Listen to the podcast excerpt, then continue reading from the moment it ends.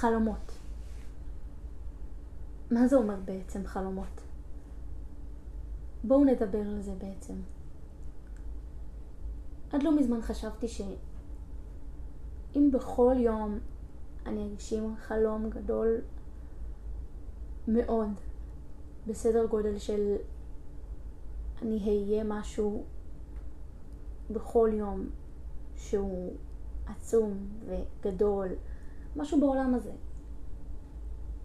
אז, אז אני אהיה מאושרת. ועכשיו הבנתי שחלומות קטנים הם אלו שמרכיבים את החלומות הכי גדולים שיש. בכל יום אני מגשימה חלום חדש. מה זה אומר? בכל פעם שאני קוראת ספר, אני מגשימה חלום. בכל פעם שאני צופה בסדרה, אני מגשימה חלום. בכל פעם שאני לומדת משהו חדש, אני מגשימה חלום. בכל פעם שאני מצליחה במשהו שלא חשבתי שאצליח בו, אני מגשימה חלום. מה זה אומר?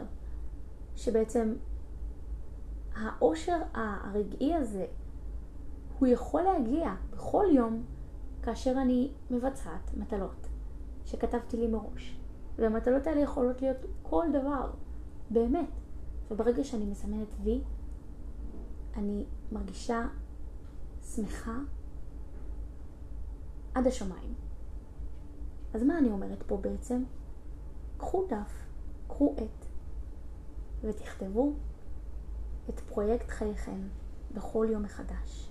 תגשימו ותבצעו. תגשימו ותחייכו. תגשימו, תבלו, תלמדו, תעמיקו. כל אלה מרכיבים חלומות גדולים וטובים. ושכחו מהחלומות הרעים. החיים גם ככה קשים.